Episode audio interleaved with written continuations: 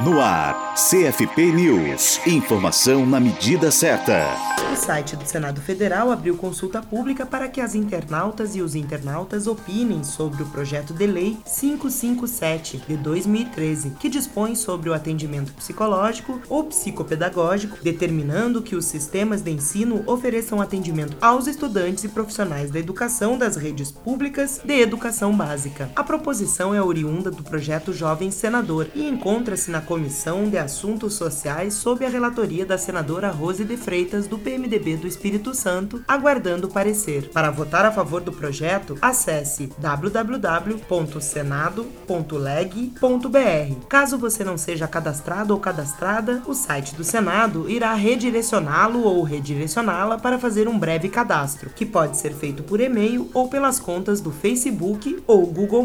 Paralelamente a essa discussão no Senado e em situação mais mais avançada o projeto de lei 3688 de 2000, que dispõe sobre a inclusão de assistentes sociais e psicólogos e psicólogas nas escolas públicas, aguarda ser inserido na pauta do plenário da Câmara dos Deputados para deliberação. A matéria já foi aprovada na própria Câmara, tendo sido reformada no Senado e retornando àquela casa. O Conselho Federal de Psicologia, o CFP, nos últimos anos vem fazendo uma intensa articulação com os parlamentares e as parlamentares daquela casa para a aprovação dessa matéria matéria. Caso o plenário aprove, o projeto vai para a sanção do presidente da República. Para a presidente do CFP, Marisa Borges, apesar de a consulta pública do Senado remeter a outra proposição de teor similar, esta servirá para mobilizar a categoria e pressionar a Câmara dos Deputados a colocar em pauta e posteriormente aprovar o projeto de lei 3688 de 2000. Para a Rádio Psi, Gisele Barbieri.